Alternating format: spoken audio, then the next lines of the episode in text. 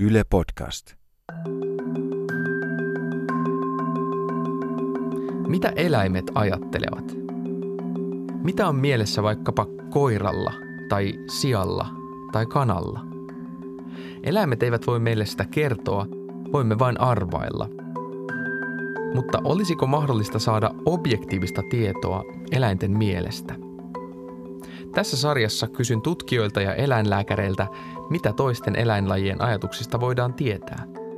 Eläinten tunteiden ja mielen tutkimus on lähtenyt vasta viime vuosikymmeninä kunnolla käyntiin. Etenkin tätä tutkimusta on tehty kotieläimillä, koska niiden hyvinvointi on ollut maatalouden kannalta tärkeää. Ja voisihan ajatella, että lemmikkien ja tuotantoeläinten mielenliikkeistä meillä on jopa velvollisuus ottaa selvää. Olemme jalostaneet kotieläimet hyvin erinäköisiksi kuin niiden villit kantamuodot, mutta onko jalostetun kehon sisällä edelleen villimieli? Tämä on podcast sylikoirista, lihaporsaista, lypsylehmistä, munintakanoista ja kassilohista. Podcastin nimi on Villi Mieli. Minun nimeni on Jussi Nygren.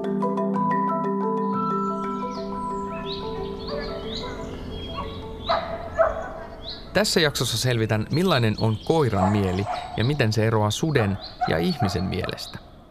Ja miksi Suomessakin määrätään jatkuvasti reseptejä koirien mielenterveysongelmiin. Tutkijat Helsingin yliopistossa yrittävät saada objektiivisen näkymän koiran psyykkeeseen. Ja sehän onnistuu tietenkin nakkipalkalla.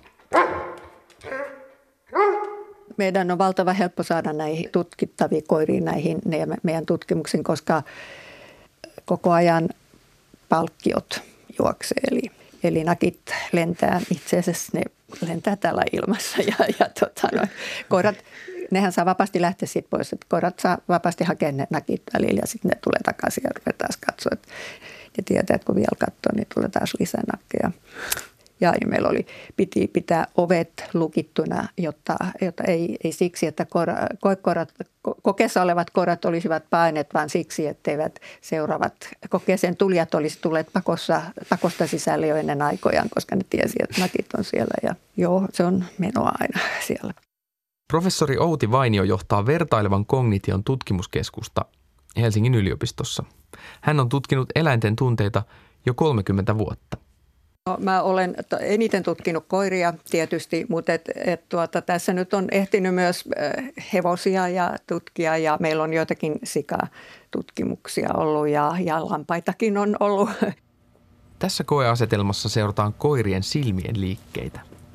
Koirat istuvat lattialla mukavasti ja asettavat päänsä pehmustettuun kehikkoon. Kehikon edessä on näyttö, jolta ne näkevät vaihtuvia kuvia. Kuvia koirista ja ihmisistä – tutuista ja tuntemattomista. Samaan aikaan infrapunasäde seuraa koirien silmiä ja tallentaa katseen suunnan millimetrien tarkkuudella. Näin tutkijat saavat tietää, mihin koirat kiinnittävät kuvissa huomiota, eli mikä on niille tärkeää. Kun ihmisten tunnetutkimus perustuu paljon siihen, että me kysytään, että miltä susta tuntuu, mutta kun me ei suoraan pystytä ainakaan toistaiseksi kysymään eläimiltä, niin meidän täytyy niin kuin jonkun mutkan kautta sitä katsoa.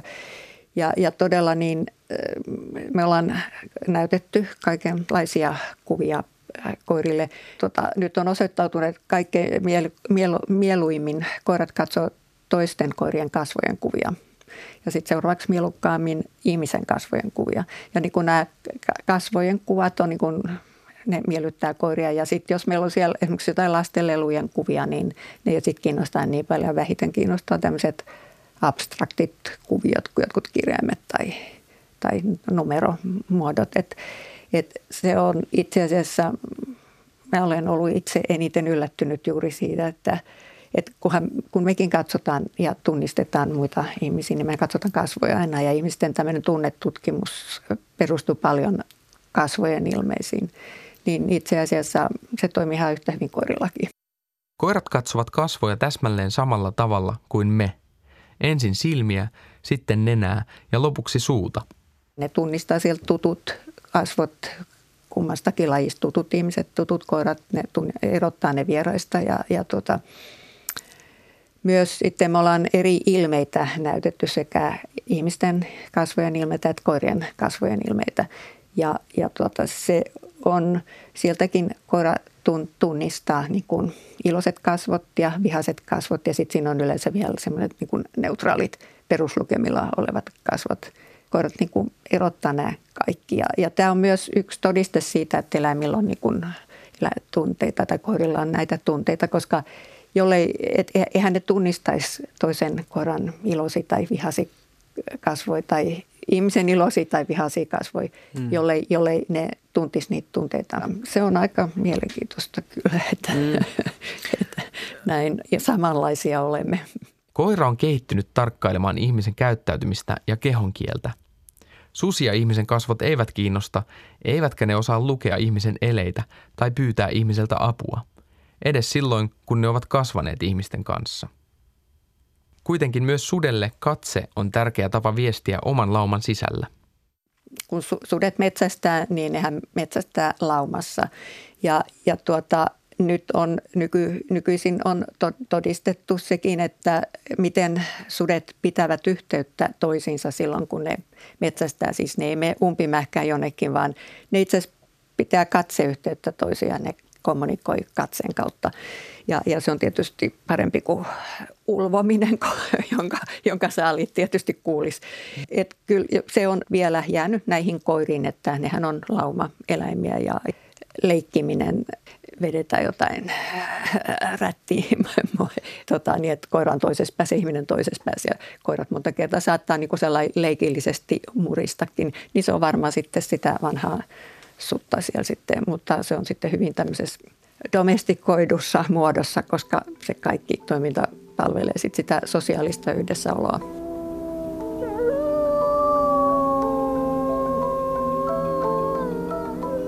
Miten sudesta sitten tuli koira? Koiriksi tunnistettuja luiden jäänteitä on löydetty pitkin Euraasiaa.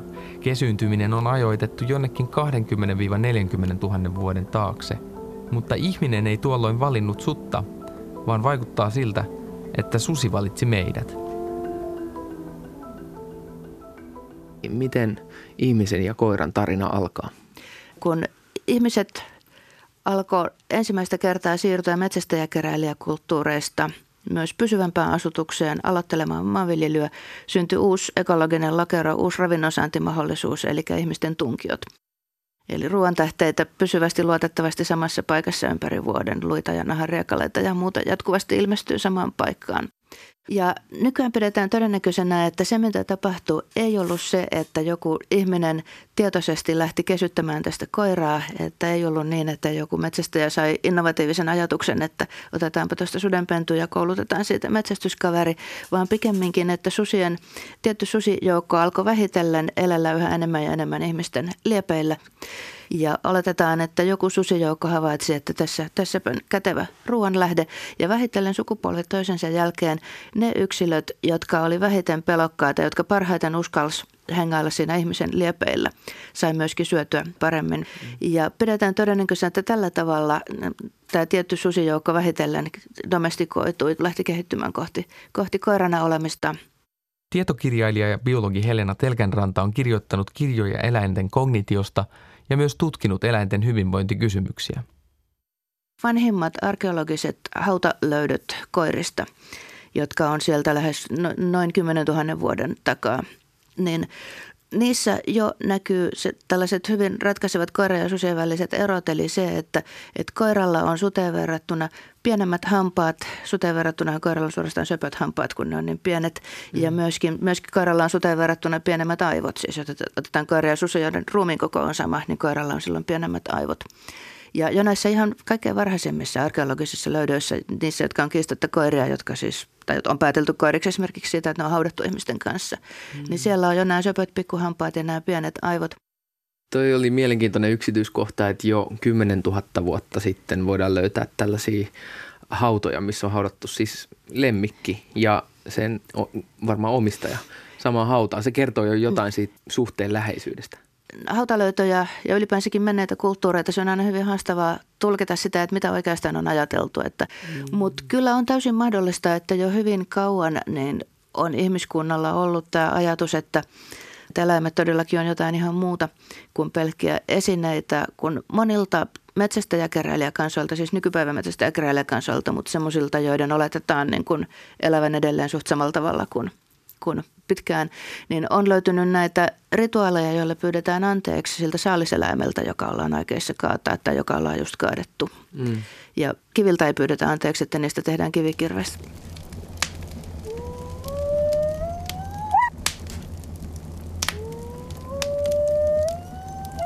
Ihmisen vaikutuspiirissä sudelle alkaa tapahtua kummallisia asioita.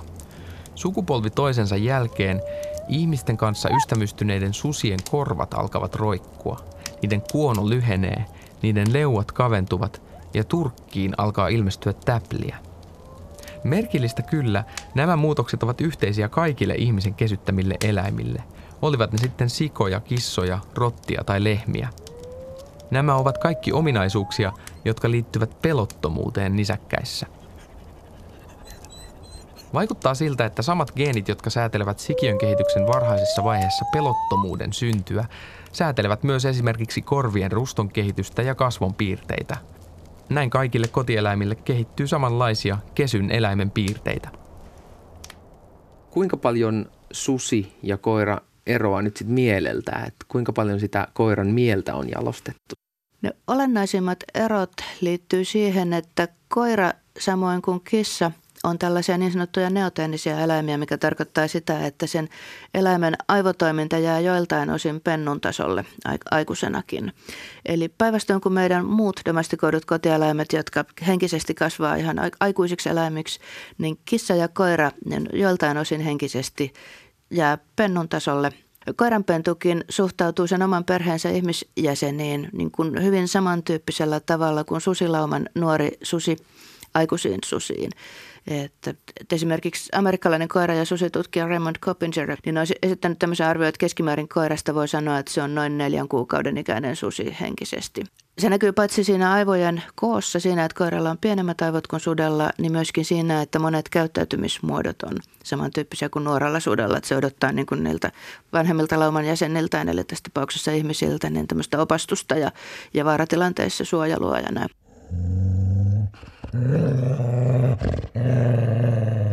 Suurin osa koirasta on edelleen, edelleen sieltä sudelta. Esimerkiksi se, että koira on hyvin sosiaalinen eläin, se tarvitsee sitä lauman läsnäoloa. Mieluiten saman lajista seuraa, mutta joka tapauksessa jotain, jotain seuraa. Ja myöskin tämä tämmöinen halu ja kyky toimia yhteistyössä. Että silloin kun susilauma metsästää isokokoisia eläimiä, niin se tehdään tämmöisessä yhteistyössä, joka on se ei ole minkään yhden yksilön koordinoimaa. Se ei ole niin, että johtaja määräisi, että sinä teet noin ja sinä noin, vaan se on tällainen itseorganisoitunut ryhmä. Siis se ei myöskään ole tämmöinen tota noin, aloitteleva jalkapalloporukka, jotka kaikki vaan ryntää sen saman pallon perään, vaan Susilauma on tällainen hyvin toimiva jalkapallojoukkue, jossa jokaisella on oma paikkansa. Ja, ja tota, että esimerkiksi joku yksilö erikoistuu, joku on vaikka nopean yksilö, ja se erikoistuu juoksemaan sen saaliselämän eteen ja pysäyttämään sen. Ja joku on rohkean yksilö, että se erikoistuu olemaan se, joka ensimmäiseksi hyökkää sen kimppuun. Ja Susilauman sen menestys osittain riippuu siitä, että jokainen yksilö pystyy hahmottamaan myös sen, että missä ne toiset menee ja pystyy oppimaan sen, että mitä se toinen todennäköisesti seuraavaksi tekee ja pystyy sitten sitten asemoimaan itsensä sen mukaan. Ja tämä on yksi niitä asioita, joissa koiran henkiset kyvyt ei ihan täyskasvuisen suden tasolle kehitty. Että koirilla ei tiettävästi ole havaittu niin kuin näin pitkälle kehittynyt tämmöistä itseorganisoituneen työnjaon kykyä kuin mikä susilla on metsästäessä. Mutta koirilla on kyllä niin kuin hyvinkin paljon sitä siihen suuntaan menemistä. Eli, eli sitä, että koirilla on niin kuin tätä halua ja kykyä toimia jonkun kanssa yhdessä havainnoida, mitä, mm. mitä toinen tekee ja näin poispäin. Joihinkin ominaisuuksiin kesyyntyminen ei ole vaikuttanut juurikaan. Koiralla on monia tarpeita ja mielitekoja, jotka muistuttavat suden elämästä. Koiran ja, ja suden käyttäytymistarpeisiin sisältyy siis, no siis tietysti sosiaalisen kanssakäymisen tarve ja tarve liikkua laajoilla alueilla, niin kuin liikkua eri paikoissa, tutkia paikkoja – jos susilauma tai yksinäinen susi etsii saalista, niin siihen etsimiseen menee usein hyvin paljon aikaa. Se kuljeskelee ympärinsä eri paikoissa, eri puolella maastoa. Se kulkee kuonomaassa ja koettaa löytää hajujälkiä ja näin poispäin. Ja sitten kun se jälki on löytynyt, niin sen, sen kuonolla seuraaminen on semmoinen, mihin sudet käyttää hyvin paljon aikaa. Sitten kun se saalis tulee näkyviin, niin susi, susi ensin jähmettyy ja lähtee hiipimään sitä kohti ja sitten päästyään tarpeeksi lähelle, niin lähtee sitten ryntäämään sen perään. Joskus jostain sen sallin perässä pitkäänkin, mutta aika tyypillistä on, että se on aika lyhyt juoksupyrähdys. Ja sitten siihen isketään hampaat kiinni ja se tapetaan ja sitten sen jälkeen se revitään, revitään kappaleiksi ja sitten sitä syödään ja jyrsitään pitkään ja hartaasti. Ja sitten esimerkiksi pureskelu vaikuttaisi olevan yksi asia, joka on niin kuin ihan aito tarve. Sudethan viettää itse aika paljon aikaa jyrsimällä luita, koska sitten kun se sallis on kaadettu, niin siitä riittää usein aika pitkäksi aikaa syötävää ja olennainen osa syömistä on myös ne luut, jotka on aika hidasta purtavaa. Että esimerkiksi puruluut tai muu vastaava koirille sopiva pureskeltava, niin se, se rauhoittaa sitä koiran mieltä.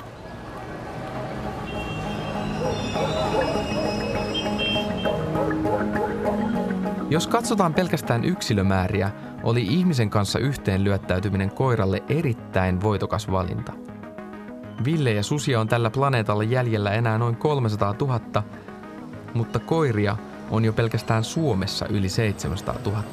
Koko maailmassa niitä on satoja miljoonia.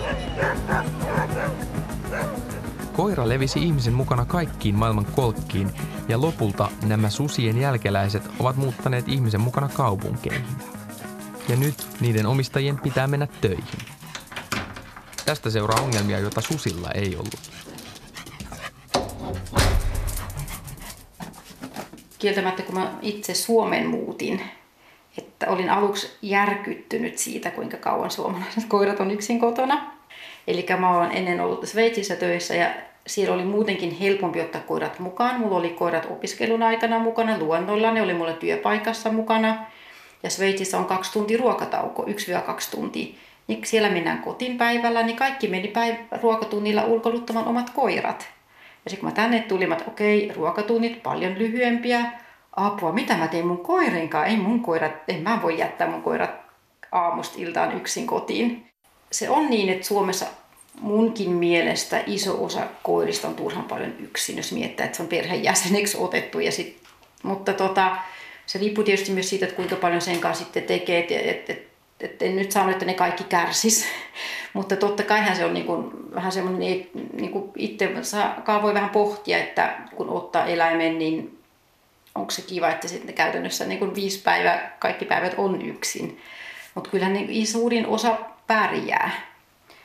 Mutta ei se varmaan, ei se nyt tietenkään lajityypillistä käytöstä ole, mitä, mitä niiltä silloin vaaditaan, että Tapaan eläinlääkäri Tuulia Applebin hänen klinikallaan Somerolla.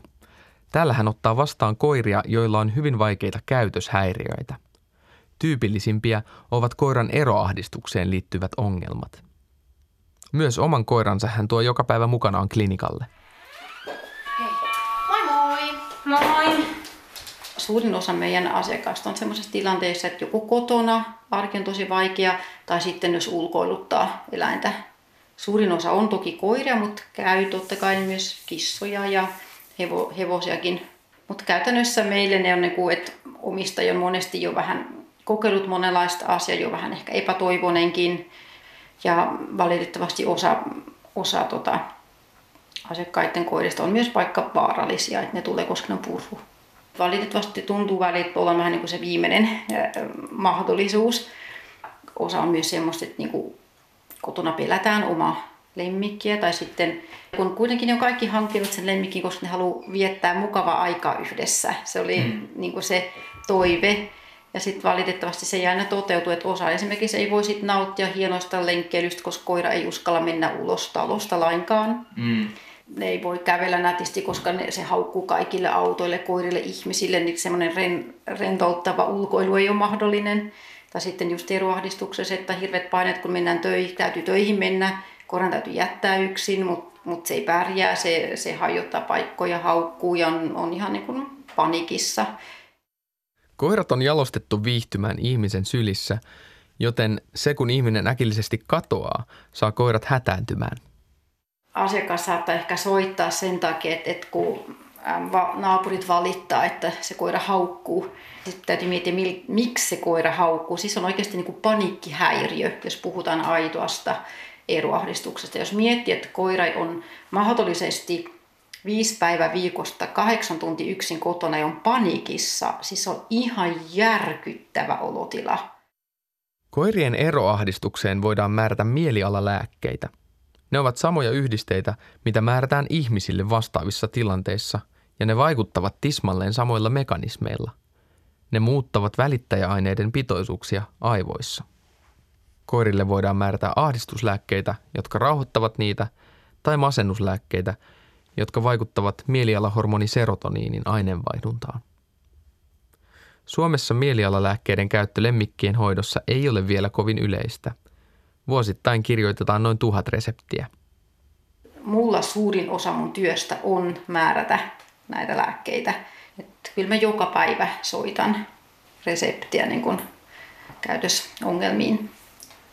Just koska kaikki muu on kokeiltu ja ne ongelmat on edistynyt niin pitkälle, että just et, et eroasetus on yksi esimerkki. Tai sitten just jos puhutaan pelosta, niin se voi olla vielä ihan semmoinen, niin että pelkää tiettyjä asioita, niin sitä voi aika järjestelmällisesti harjoitella ja välttää. Mutta sitten kun ne ongelmat niin sanotusti yleistyy ja ne, se, ne koirat alkaa niin kuin pelkämään asioita, jotka oikeastaan ei edes tapahdu, silloin puhutaan ahdistuksesta. Että, että joskus se koira on ehkä pelkänyt vain autoja, mutta nyt se ei enää uskalla mennä talosta ulos. Ei ole mitään hätää sulla. Ole ihan rauhallisella Samoin kuin ihmisillä, nämä lääkkeet toimivat parhaiten, kun niihin liitetään terapiaa. Käytännössä se on äm, istumista ja puhumista. Ei ole mitään actionit, me hirveästi oikeasti niin kuin harjoiteltaisiin koiran kanssa, vaan se tavoite on enemmän saada semmoinen varma diagnoosi. Eli en, eka osa nimenomaan kysellään paljon taustasta, että me ymmärretään, mikä, miten tämä tilanne on syntynyt. Sitten seuraavassa vaiheessa selitetään omistajalle, että mitä me ajatellaan, että tässä on taustana. Ja sitten viimeisessä vaiheessa sitten annetaan käytännön ohjeita, että miten nyt jatkossa kannattaa äm, tehdä. Koirille ei voi selittää, että omistaja tulee takaisin, mutta niitä voi kouluttaa oppimaan, että ihminen lopulta palaa ja palkitsee odottamisen. Yleensä nämä koirat kävelee kotonakin omistajan perässä, kun ne menee vaikka vessaan tai mihin vaan. Niin annetaan niin harjoituksia, jossa palkitsetaan sitä koiraa, että se on vähän kauemmas omistajaa. Annetaan sille puuhastelua, mihin se ei tarvi omistajan, että se oppisi vähän leikkimään tai tekemään asioita ilman omistajaa. Mutta että koira on ehkä eri huoneessa ja siinä on vaikka portti, että se näkee omistajan ja sitten kun se on siinä rento, sitten voidaan miettiä harjoitella, että omistaja menee ovesta ulos ja jättää sen oikeasti kotiin. Ja monesti niin tämä ensimmäistä vaihe kotona jää tekemättä. Ja sitten käytännössä käy niin, että se pahenee ja pahenee, koska jos sä jätät pelokkaan koiran yksin, joka kerta se pahenee ja pahenee ja pahenee. Koirille voi kehittyä myös masennuksen kaltaisia olotiloja, joissa koirat eivät voi kokea mielihyvän tunteita, koska mieli on jatkuvasti maassa. Me oletetaan kyllä, että ne voi olla masentunut, se olisi hyvin loogista niin kuin myös aivotoiminnan kannalta, mutta se on hirveän vaikea erottaa ulkoisesti, että onko se nyt masentunut, onko se nyt väsynyt, onko se nyt kivulias. Ja mun mielestä yksi ähm, vaikea erottaminen on suru. Onko se surullinen? Se ero, että mikä on suru ja mikä on masennusta. Mutta mä ajattelen, että, että mä ainakin näen kohtalaisen säännöllisesti koiria, jotka vaikuttavat masentuneelta, kun esimerkiksi toinen perheen koira on kuollut. Mutta kyllä mä uskon, että koira, jolla ei ole niinku mitään elämässä, ei ole mitään virikkeitä, ei ole mitään kivaa, niin sitten ei oletakaan, että tapahtuu mitään kivaa. Jos on kova yksin, kukaan ei leiki, ei ole seuraa, se vaan on pihassa tai ei saa hirveästi niin aktiviteettia, niin sittenhän se vaikuttaa myös siihen, että se kuvittelee saavansa sitä ja se on myös osa niin kuin masennusta. Appleby kertoo, että suurin osa koirien käytöshäiriöistä saadaan lääkityksen ja terapian avulla hoidettua kuntoon tai vähintään tilanteeseen, jossa eläimen kanssa tulee toimeen. Ja noin. Ole hyvä. Kiitti. Moi moi.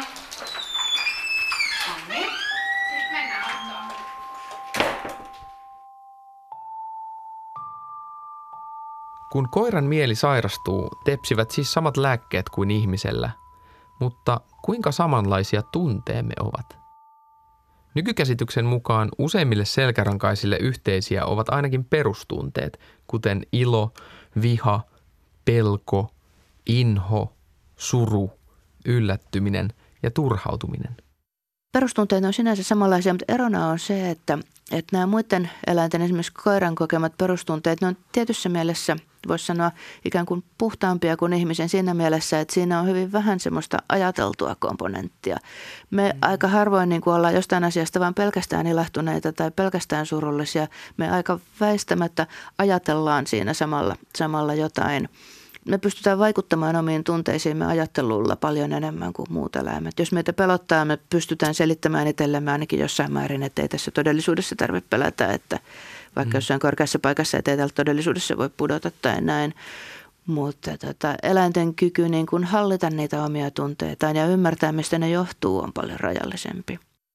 Se, kykeneekö koira monimutkaisempiin tunteisiin, kuten empatiaan, kateuteen tai syyllisyyteen, on vielä kyseenalaista – vaikka isäntä on surullinen mm. ja koira tulee siihen vierelle, se vaikuttaa, että koira tulee lohduttamaan. Joo, niin ja monilla koiraamistajillahan on, on niin kuin näitä kokemuksia, mm. että koiran käyttäytyminen niin kuin todella paljon vaikuttaa lohduttamiselta. Ja, ja toki niin kuin on mahdollista, että se jossain tapauksessa voi olla kysymys enemmän siitä, että koira yrittää rauhoitella itseään – Siis, että omistaja on surullinen, siitä tulee koiralle huono olo.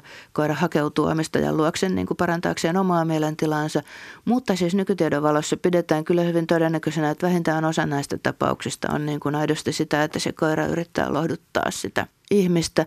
Että onhan esimerkiksi monia tapauksia, joissa niin kuin vaikka ihan pikku vauva itkee mm. ja koira yrittää mennä lohduttamaan. Mm. Koira niin yrittää nimenomaan lohduttavan, lohduttavan näköisellä tavalla menee nuolemaan sitä vauvaa. Ja siinähän ei voi olla kysymys ainakaan siitä, että se koira yrittäisi pelkästään omaa mielentilaansa lääkitä. Koirilla samoin kuin kaikilla selkärankaisilla on toki jonkun verran rationaalista ajattelukykyä ja mm. päättelykykyä. Että ne ei ole täysin vaille sitä. Se vaan ei ole niin stratosfäärinen mittasuhteeltaan kuin ihmisellä – Aivan. Mutta että kun empatiankin tarvitaan, tarvitaan tota jonkun verran rationaalisuutta, nimenomaan kykyä ymmärtää, että toisella on erilaisia tunteita kuin itsellä ja kykyä ymmärtää, että tässä ja nyt pystyy itse vaikuttamaan sen toisen tunteisiin. Mm. Niin sillä tavalla empatia on yksinkertaisempi, tai niin kuin empatia onnistuu vähemmälläkin älyllisellä kyvyllä, koska siinä operoidaan koko ajan tässä ja nyt.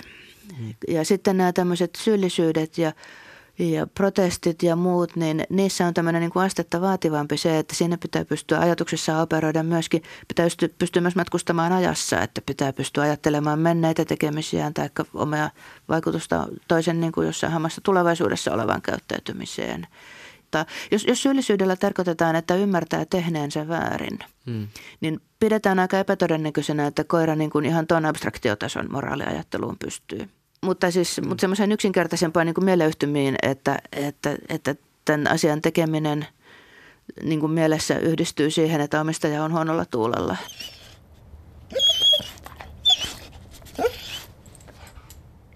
Ihmisen on helppo hyvä tarkoittavasti luulla, että koirat pystyy samankaltaiseen että koiran kyky ajatteluun on samankaltaisempi ihmiseen verrattuna kuin mitä se todellisuudessa on. Koirat pystyy oppimaan kaikenlaisia tapoja tulla toimeen ihmisyhteiskunnassa ja tulla toimeen perheessä ja oppia, että miten missäkin tilanteessa kannattaa menetellä. Mm. Mutta koirat esimerkiksi ymmärtää paljon vähemmän puhetta kuin mitä, mitä usein oletetaan, vaan ne päättelee ja oppii muilla tavoin, että mitä missäkin tilanteessa kannattaa tehdä. Emme voi yliarvioida koirien kykyä ymmärtää, miksi omistaja on vaikka vihainen tai miksi omistaja katoaa kahdeksaksi tunniksi joka päivä. Sellaiseen käsitteelliseen ajatteluun, johon meidän suhteettoman suuri etuaivolohkomme on omistettu, koirat eivät kykene. Pitkät toimettomuuden ajat voivat olla niille jopa vaikeampia kuin meille. Ne ovat tämän hetken vankeja, eivätkä pysty pakenemaan vallitsevaa todellisuutta sisäiseen maailmaansa samalla tavalla kuin me ihmiset. Nykytiedon valossa emme voi myöskään aliarvioida eläinten sisäisen maailman rikkautta, niiden kykyä tuntea asioita vahvasti ja niiden tarvetta sosiaaliseen kanssakäymiseen.